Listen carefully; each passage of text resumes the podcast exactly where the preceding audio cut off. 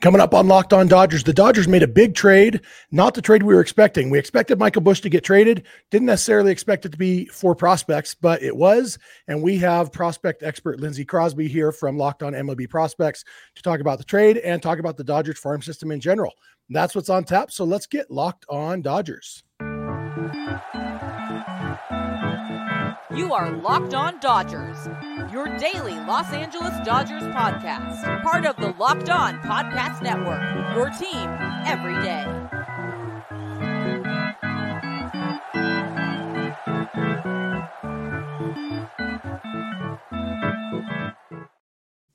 Hey, Dodger fans, this is Locked On Dodgers, part of the Locked On Podcast Network, your team every day. Thank you for making Locked On Dodgers your first listen every weekday morning. Remember, this show is free and available on all podcast platforms and on YouTube simply by searching for Locked On Dodgers. And you can become an everydayer like us. All you got to do is subscribe wherever you're watching or listening right now. My name is Jeff Snider. My normal co host is Vince Samperio, although Vince isn't with me today. I will introduce you in a second to my temporary co-host for the day. Uh, but Vince and I are both lifelong Dodger fans, just like a lot of you. We've also both spent time covering the Dodgers in the press box and the locker room, so we're not quite insiders, but we bring you the smart fans perspective on our boys in blue every weekday morning. Today's episode is brought to you by Game Time. Download the Game Time app, create an account, and use code Locked On for twenty dollars off your first purchase. And with that said, I am going to bring in our guest for today, if I can remember how to do this. One of the things that I like about having uh, Vince here when I'm hosting is that Vince is pushing all the buttons, but I got to host and push buttons. But here I am pushing buttons, and there is Lindsay Crosby from Locked On MLB Prospects. Lindsay, how are you? Uh, I'm doing great. Thanks for having me on. I'm excited to talk to, uh, everybody out in LA. Yeah, and, absolutely. And Japan probably too. You know what? We are we are definitely a global brand these days, and uh, you know probably won't talk talk about many Japanese players today because uh, I, I, guess Yoshinobu Yamamoto is technically, I, I, don't know, he's eligible for Rookie of the Year. I don't know if he uh, will anybody put him on any prospect lists. It is down to their individual definitions. Baseball America said they weren't going to do it this year. I think MLB Pipeline is. And the thing I'm trying to find out is what happens with the prospect promotion incentive because of the different placement of the list. I don't yeah. think he'll get you one if he wins. Yeah, that that's too bad because yeah, that would be uh he, he seems that, like he might be, nice. be up for some awards, you know. so but we are going to talk about some some some people that everybody agrees are either prospects or prospect eligible at least. And uh, you know, one of those was Michael Busch. Michael Busch has been with the Dodgers uh, since they drafted him in what was that 2019, I believe. Um, yes, th- these are the things you should look up first, Jeff, before you start talking. Um, I know it's the same the same draft that Kody Hoese was drafted because I got Michael Busch and Kody Hoese mixed up a lot for a while. 31st overall in 2019. I had to think for a second. Yeah. Okay. So uh and, Busch obviously tore it up in AAA last year, got uh, a couple shots with the Dodgers, didn't do much there, but we we've talked a lot this offseason about the fact that Michael Busch is a major leaguer. There is mm-hmm. nothing else for him to do in the minor leagues. He's 26 years old. He dominated AAA. He needs to play in the big leagues next year, and there wasn't really going to be a place for him to do that in Los Angeles. And so we knew he was going to get traded. Lindsay, were you surprised that he got traded for prospects and not headlining a deal for you know a, a, an established big leaguer? I honestly thought it was going to be some sort of Corbin Burnes, Willy Adames return for Michael Busch and Gavin Lux and uh, some, you know, and two pitchers. But I think if you were going to get prospects, it makes sense the way you did it as far as getting guys who are not on the 40 man roster, giving you some flexibility there, and then somebody with a really high ceiling in Jackson Ferris yeah, the the you know the key element we knew something was coming just because the Dodgers needed a 40 man spot so they can make official the signing of Teoscar Hernandez, mm-hmm. uh, and so they did that. And and it was funny how the news trickled out. First, we heard Dodgers are trading Yency Almonte to the Cubs, and you're like, oh, there's our 40 man roster spot. You know, we'll we'll see. It's probably some minor leaguer we've never heard of. You know, and then it was probably 15 20 minutes later oh by the way also michael busch is going to and uh you know oh, talk about burying the lead but uh, it, you know, let, let's talk about Jackson Ferris and, uh, sorry, what's the other guy's name? Zyhir Hope. Zyhir Hope. Zyhir uh, Hope. And, and uh, Jackson Ferris is a left-handed pitcher, and you know, I was talking to you earlier today about what he brings, and I threw out to you. I saw a tweet from Jim Callis saying that that Jackson Ferris could eventually be the top left-handed pitching prospect in in the minor leagues uh, and you said there's potential for that, but there's a lot that needs to happen for that to to come to pass. Yeah. So the thing to know about Jackson Ferris is he's kind of he's similar to a lot of these very very young prep drafty pitchers where there's a lot to like, there's a lot he has to work on. And when you look at the whole package, like I see where Jim Callis is coming from. And Jim Callis, friend of the show, we have him on actually on next Monday's episode. Uh, the individual tools are really good for Jackson Ferris. The the fastball, the velocity isn't where you would eh, think a number one pitcher's velocity would be. But again, he's 19 years old. It sits low to mid 90s, right? He can touch 93, 94 with it. But all of the weapons with it, he has a curveball, a vertical breaking curveball that looks very, very much like the fastball until it gets halfway to the plate and it just drops off the table. He added in season, he added a sweeper, which is really unusual to see a young pitcher pick up a, a hard to throw pitch during comp, live competition, but he added a sweeper and then he has a changeup just like every good lefty pitcher should have. And so he's got four weapons that all move different directions, all sit in different velocity bands. And so like the package right there is like that is everything that you would want a number 1 pitching prospect in baseball to have. And it's just can you get them more consistent? Can you get more velocity on them? Can you land them for strikes more often? That's what you have to work on. But the raw tools are there, and it's very rare you can take any left handed pitcher, never mind a 19 year old, and say, yes, there's four pitches there that all do different things at different speeds that he can throw in any situation. So the raw tools are there, and then you just have to develop it, which fortunately, this organization can develop pitching. So I feel I feel good about it. Do the Dodgers have some experience developing pitching? yeah, it's like once or twice, you know. Yeah, we're going to talk a lot about that later in this episode about some of the other guys they've developed. Uh, and and uh, Hope is, from what I read, he was actually a, a two way player, and there was questions about whether he's going to be drafted as a hitter or a pitcher. Um, I saw somebody else say that he was, uh, you know, first or second round talent drafted later down in in the draft and you know paid over slot to to skip college. Uh, what should we be excited about about him?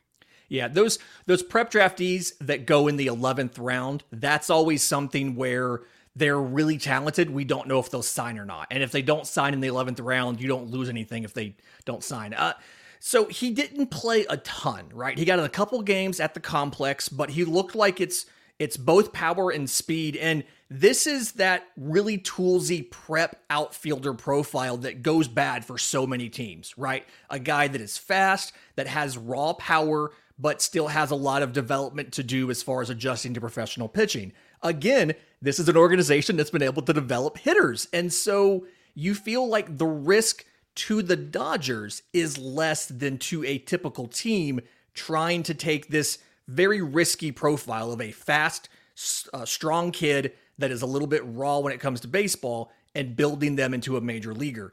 Um, it's if everything went right, I could see him by the end of 2024 being in the back half of the top 10 of the Dodgers system. Like that's he's one of those type of lottery tickets. I could also see him being out of baseball in 4 years. Like that's the Jeren Kendall route? Yes, that's the type of high risk uh, player that Zyhir Hope is, but the ceiling is so high if you can work it out. And thankfully, this is an organization that has a good track record of being able to take those tools and get the best version of the player with those tools. So, uh, you know, I, I saw some Cubs fans on social media kind of upset that that thought this was a big price to pay for Michael Busch. Uh, and I saw some Dodger fans like upset that wait, we didn't even get a major leaguer for Michael Busch. Maybe if both sides are upset, it means that it's a relatively uh, even trade. This was one of my more favorite trades of this offseason, as far as I feel like each team got something of value that fits them really well. Because the Dodgers, like, and you said it when you, we opened this up, they didn't have room to go get two major leaguers on the 40 man roster. And so making this trade, getting the an 18 year old and a 19 year old that you've got four or five years before they go on the 40 man roster, that was the best way to do it. And if you're going to go out to get players that early in their professional careers, Go get guys with really, really good tools that could really be something if they work out. And that's it's a second round pick and an 11th round pick. But the money that Zyhir Hope got was the equivalent of a fifth round pick. So in essence, you got a second and a fifth round pick from last year's draft. Is what you got. And with how low the Dodgers always draft, uh, you know, it's one of the ways that you do replenish the farm system is by making these smart trades. We've seen, you know, we're going to talk later about River Ryan. They got him for Matt Beaty. They mm-hmm. got Nick Frasso for who Mitch White, I think. Um, I get all these trades mixed up that, you know, these guys who ha- didn't really have a place on the Dodgers. Hey, give us some prospects and we'll turn them into even better prospects. So, you know, fingers crossed that this ends up being that way. We're going to come back in a second. We're going to talk about Andy Pages and a few other Dodgers prospects, the catchers, all of that. So uh, please keep it locked on Dodgers.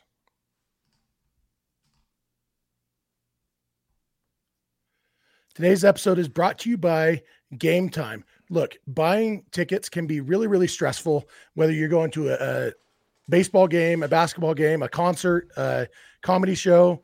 It, it's it's so hard to find the best price. Guess what? It's not hard anymore because the best price is always going to be on game time. How do you know that? Because they guarantee it.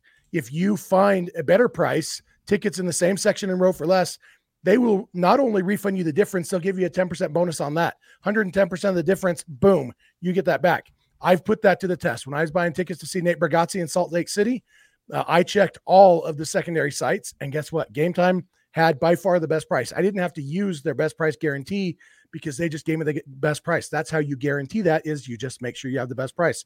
So whatever you're looking for tickets for, Game Time is the way to do it. Take the guesswork out of buying tickets with Game Time. Just download the Game Time app and create an account and use code locked on for $20 off your first purchase. Terms apply. Again, create an account and redeem code L O C K E D O N for $20 off. Download Game Time today. Last minute tickets, lowest price guaranteed.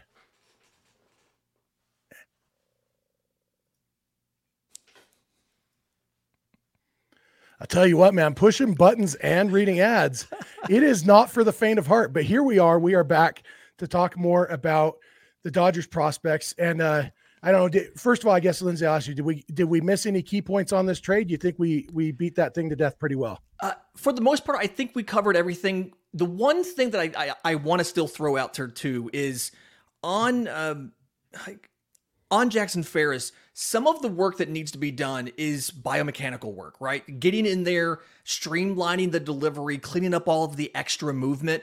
And that's something where I think LA is going to be able to do a better job of that than anybody else probably could have, with the exception of maybe Tampa Bay and maybe Wake Forest University in their pitching lab. So uh, some of the work is just things that this organization already does. But the good thing is he doesn't have to be given a pitch. That's one of the things I feel like delays some of the pitchers in this system is you're giving them pitches and you don't have to give him a pitch. He's got all four already. So should be able to move rather quickly as long as he can acclimate to the professional schedule and the move. Let's just hone in the command and get that fastball up to 96 and and get him to the big leagues, right? There you go. might, might, might might take you know, a couple seasons, but he could be the top lefty pitching prospect in baseball by 2020, the end of 25, if everything goes right. All right, write it down. Lindsay Lindsay just guaranteed that. It's like the game time guarantee. Um, let's talk about Andy Pages because Andy Pages is an intriguing prospect to me.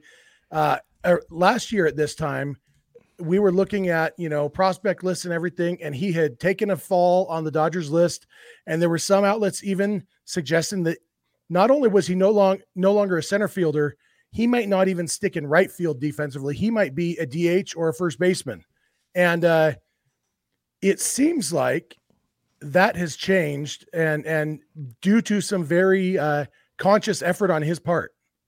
Yeah. So going into last season, he lost about 25 to 30 pounds. He went from 240 to, I, I want to say about 215 or so.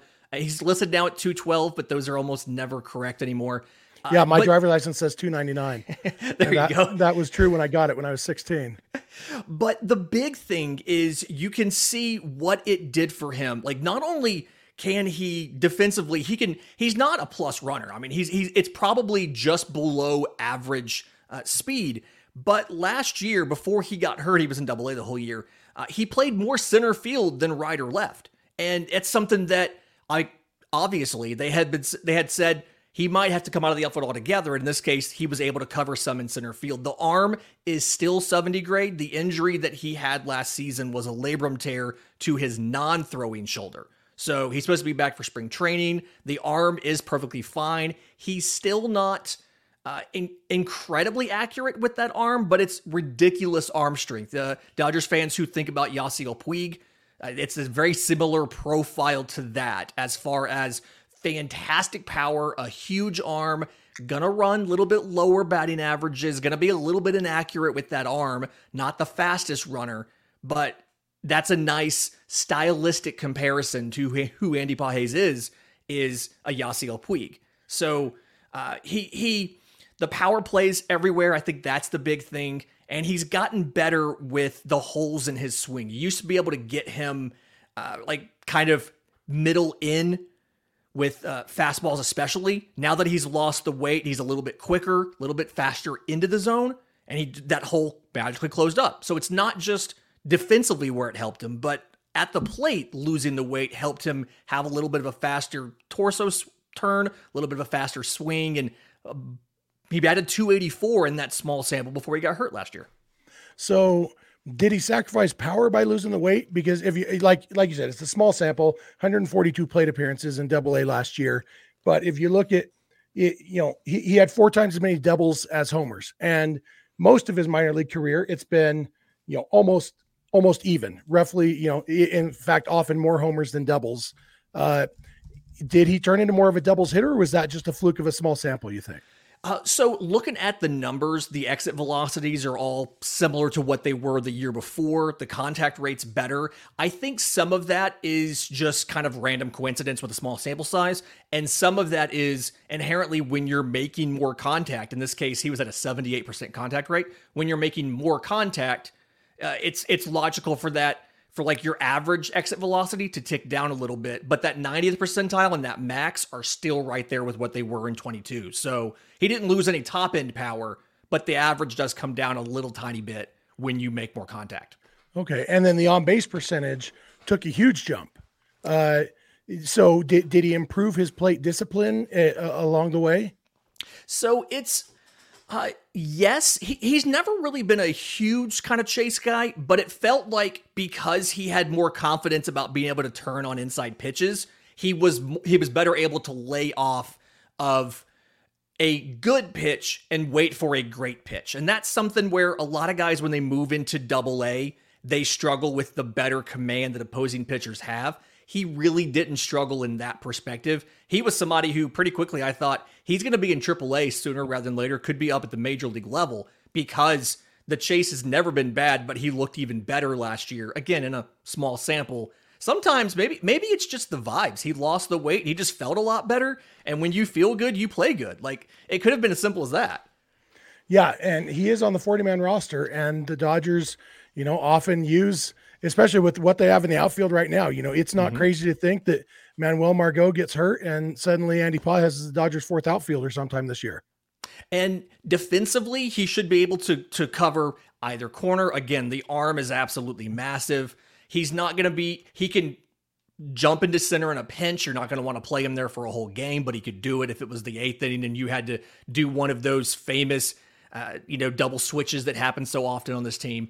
Uh, it's I would feel if it's the second half of the year, I'd feel a little bit better about it. He does only have a, a grand total of something like a what is it? I think it's um, 700 plate appearances in Double A, but he has four in Triple A. He has one game in Triple A, so he has the Double A experience. The new Andy Pages, the slimmer Andy Pages, only has 140 plate appearances in Double A. So uh, it he could do it.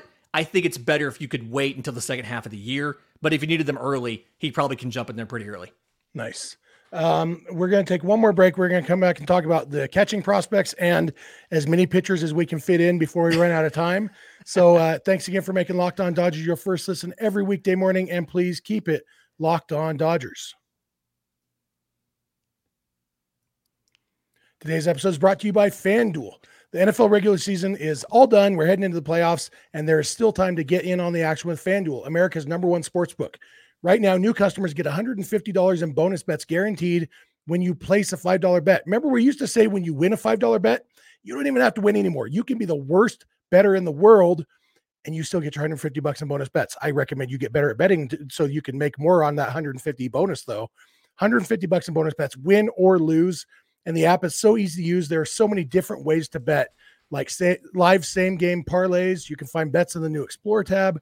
You can make a parlay in the Parlay Hub, the best way, way to find popular parlays, and more. So visit fanduel.com slash locked on and make your first bet a layup. FanDuel, official partner of the NFL. This episode is also brought to you by Logix. You know, on this show, we get a lot of in depth analysis, sometimes some hot takes, right? Well, let me give you my hottest take of the day. The best lineup in LA right now is the lineup of auto loans at Logix. They start off at the top with my favorites, the proven and dependable new and used vehicle loans. You can count on these guys to give you low rates and save you big time bucks. Next up, they've got an exciting new rookie sensation in their electric vehicle loans with super low rates and flexible pay- payment terms. Rounding out their lineup, they've got their auto refinancing loans with lease buyout loans uh, or and lease buyout loans. With these guys, you could lower your monthly payments and get on the road to owning your car car faster. Look, I know it's a hot take, but seriously, no one can beat the lineup at Logix.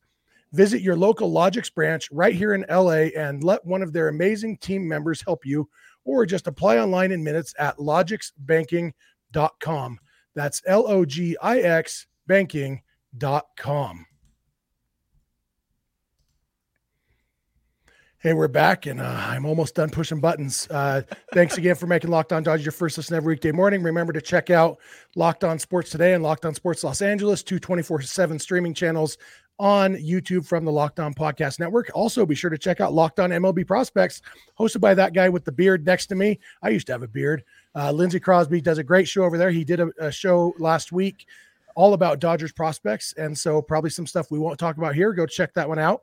Uh, I heard a little birdie told me that uh, it has done really well for him. A lot of Dodger fans have been over there. So let's make that even more. Go check out that episode when you're done with this one.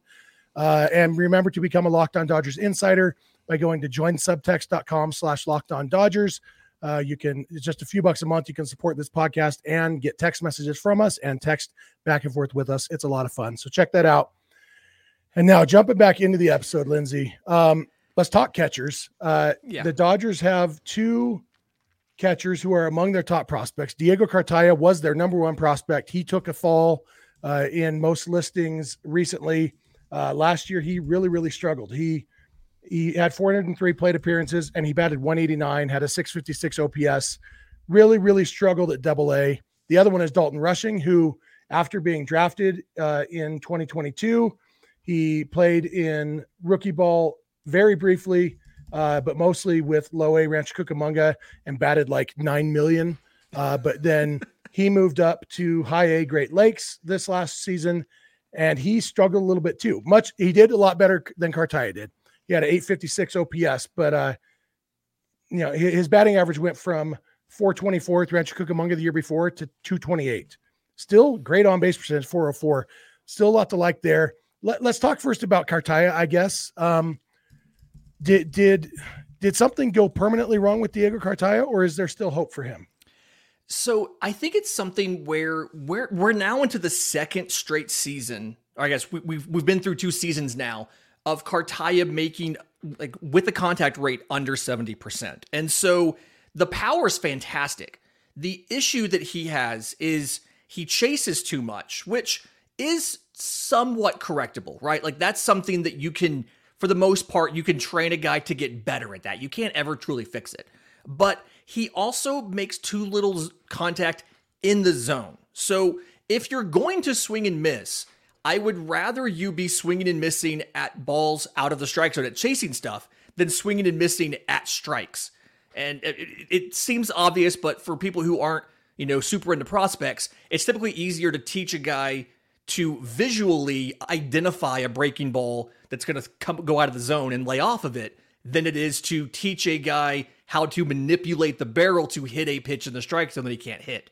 Uh, so that's what I'm a little bit worried about is his problems are in the strike zone, swinging and missing hittable pitches. And there's there's not any sort of common denominator. It's not like all elevated fastballs. It's not high velocity. It's just generalized zone contact rates being below where you'd like them. And so obviously something to pick up. I do think that obviously the power is there, the power is real, and uh, with the defense being where it is, I'm not sure where you go from here. Right?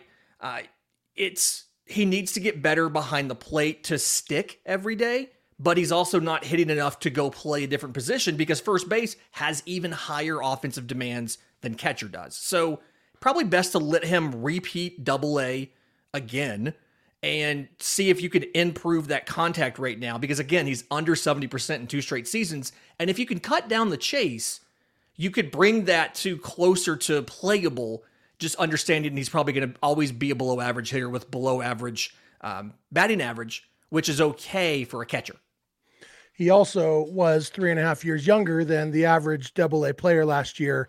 He's and that's still, the flip side. Yeah. Yeah. He's, he's still very uh, young. He's 22, I think, right now. Yeah, right? he, he just turned 22 in September. So he'll play this whole, basically the whole entire minor league season coming up at age 22. And that's why uh, we're not writing him off yet. Yeah. Yeah. Uh, and speaking of 22 year old catchers, there's Dalton Rushing, who played last season as a 22 year old. He'll be 23 next month. Um, and again, he took a step back offensively for sure. Uh, I think everybody expected him to take a step back because a 424 batting average and a 539 on base percentage. Uh, even Barry Bonds at peak steroids didn't do that. Yeah, that's not that's that's not sustainable. It's kind of fueled by uh, you know batting average and balls in play and small sample size and all that kind of stuff. So the thing with rushing, I feel better about rushing than Cartaya because a lot of the under the hood stuff was much better. The chase rate 15%, significantly below average. Contact percentage was like 75%. And so, like, you don't have a 228 batting average just from some bad luck.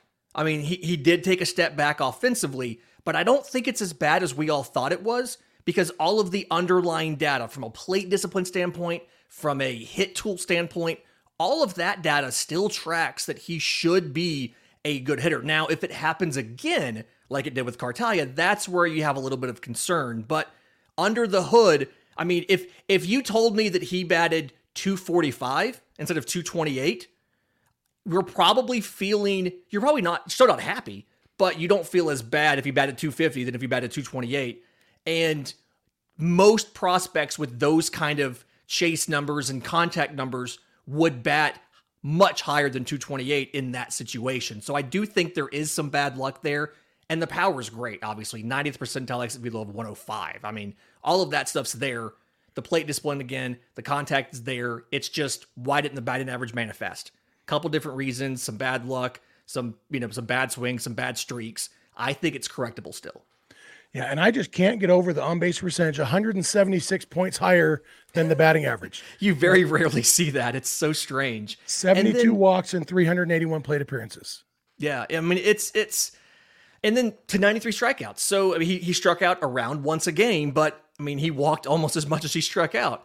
Uh, it's it's a really odd slash line, and that kind of should be a little bit of, bit of an indicator that something was weird with that batting average. And it was some of that could be park factors, some of that could just be some bad luck, batting average and balls in play. He's not the fastest guy in the world, so he's going to run a lower BABIP anyway.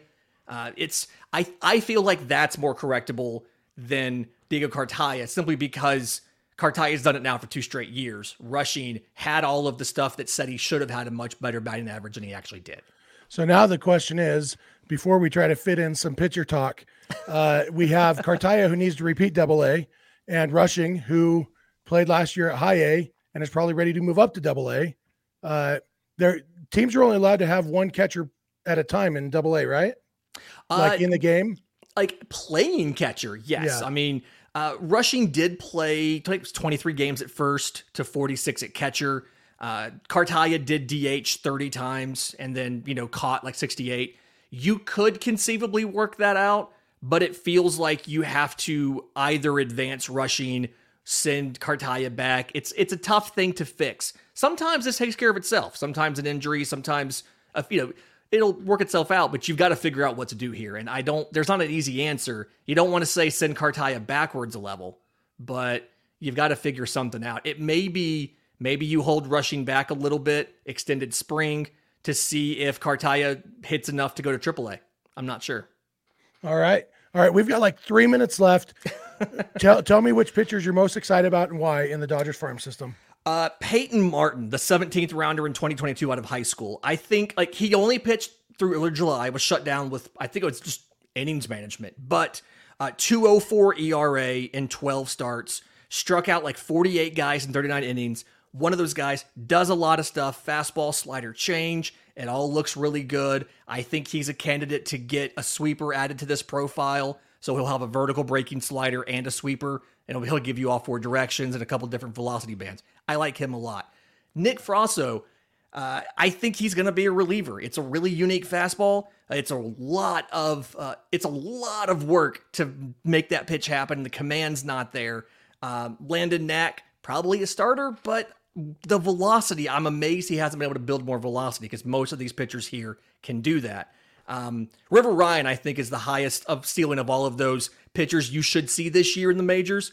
I think he can stick in the rotation. He just doesn't have a lot of experience. He got into pitching a little bit later than the rest of the guys in that class, and that's why you've already seen seen Stone up and a lot of the other guys already come up, and River Ryan's behind all of them. But he has some of the best stuff with, with the fastball, the sweeper, the curveball, and the change.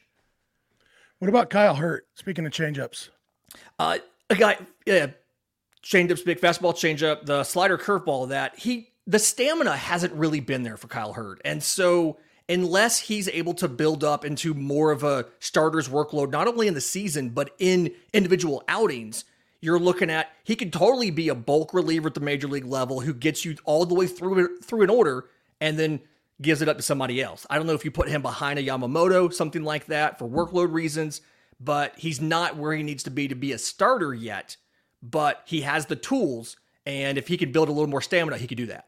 So starter stuff, just not starter stamina. Not starter depth yet. Yeah, starter stuff, not starter depth yet. But he can get there though. And the changeup is a really good changeup. And uh, I guess as long as we're talking about good changeup, Gavin Stone. Uh, do I like him more than everybody else in the world? Because I still love Gavin Stone and I still expect big things. I think he could be the number three starter on this team, uh, possibly this year if everything clicks right coming out of spring training. Uh, I know he didn't look great last year. He had like a 9 ERA in 31 innings, but the fastball, changeup, the slider, I like the cutter that he added, throwing right in there around 90 miles an hour, gives him a little more of a power look. If he can live in that 95, 96 range versus the 94, 95 he normally does, I think he could be a dude. He's just got to get better with the sequencing. He fell back on the changeup way too much. Guy started to ignore the slider and he got whacked. So he has to be more confident. Listen to Will Smith, throw whatever he tells you to throw. Don't shake him off and mix up the pitches a little bit better and then keep the fastball in the zone. All right. Um, I think we've covered a lot here in 33 minutes. And, uh, you know, we, we probably could have done three hours. We'll have to do this again sometime soon. Of course. Uh, I think this is the first time we've done a crossover. I know you and I have both been on Locked on MLB together on a, a quiz show once, and uh, I believe I wiped the floor with you if I remember right. But uh, it was a Yankees quiz show, and yeah, yeah, you're a lot older than me, and so you you do a lot of that stuff better than I did. Yeah. Wow, you just slipped that right in, man. Uh, all right, well before uh, Lindsay tells everybody exactly how old I am, I guess let's wrap this up. Thank you, Lindsay, for being with me. Thank you, everydayers, for being with us every weekday morning. We really appreciate that. If you're not an everydayer, it's easy to become one. All you got to do is watch or listen every weekday morning. Then suddenly you're an everydayer. You can also become a Locked On Dodgers insider by going to joinsubtext.com slash locked on Dodgers. It's a lot of fun. It's just a few bucks a month. There's a free 14 day trial. Be sure to check out Locked On Sports Today and Locked On Sports Los Angeles, the two 24 7 streaming channels on YouTube from the Locked On Podcast Network, your team every day. You can follow us on Instagram and on Twitter at Locked On Dodgers. Vince is on Twitter at Vince91. I'm on Twitter at Snydog. Lindsay's on Twitter at Crosby Baseball. Yes, I still call it Twitter. You can also email us, lockedondodgers at gmail.com, or you can send us a voicemail or a text message, 323 863 LOCK 5625. We are here every weekday morning, and we hope you'll be here with us. When you get in your car or sit on your couch, tell your smart device to play podcast Locked On Dodgers. And remember, you don't have to agree, you just have to listen. We'll talk to you on Monday.